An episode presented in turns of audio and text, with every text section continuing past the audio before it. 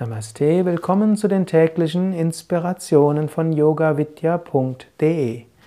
Im 36. Vers des sechsten Kapitels sagt Krishna zu Arjuna, dem Schüler, ich denke, Yoga kann schwer von dem erreicht werden, der sich nicht selbst beherrscht. Der Selbstbeherrschte und Strebende aber kann durch die geeigneten Mittel dahin gelangen. Yoga kann schwer von dem erreicht werden, der sich nicht selbst beherrscht. Das ist fast wie ein Zirkelschluss. Man könnte auch sagen, letztlich ist eine Glücksspirale andersrum betrachtet. Yoga, die Einheit, ist schwer zu erreichen, wenn du nicht daran arbeitest, dich selbst zu beherrschen. Wenn du dich bemühst, selbst beherrscht zu sein, wenn du dich bemühst zu streben oder wenn du strebst und die rechten Mittel einsetzt, dann kommst du Schritt für Schritt zu Yoga, zu der Erfahrung der Einheit, zu einem Zustand der Harmonie.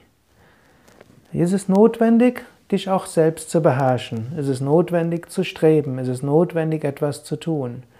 Und dann durch Streben und Tun und Loslassen verbinde dich immer mehr mit dem Göttlichen. Schließlich gelangst du dauerhaft dorthin.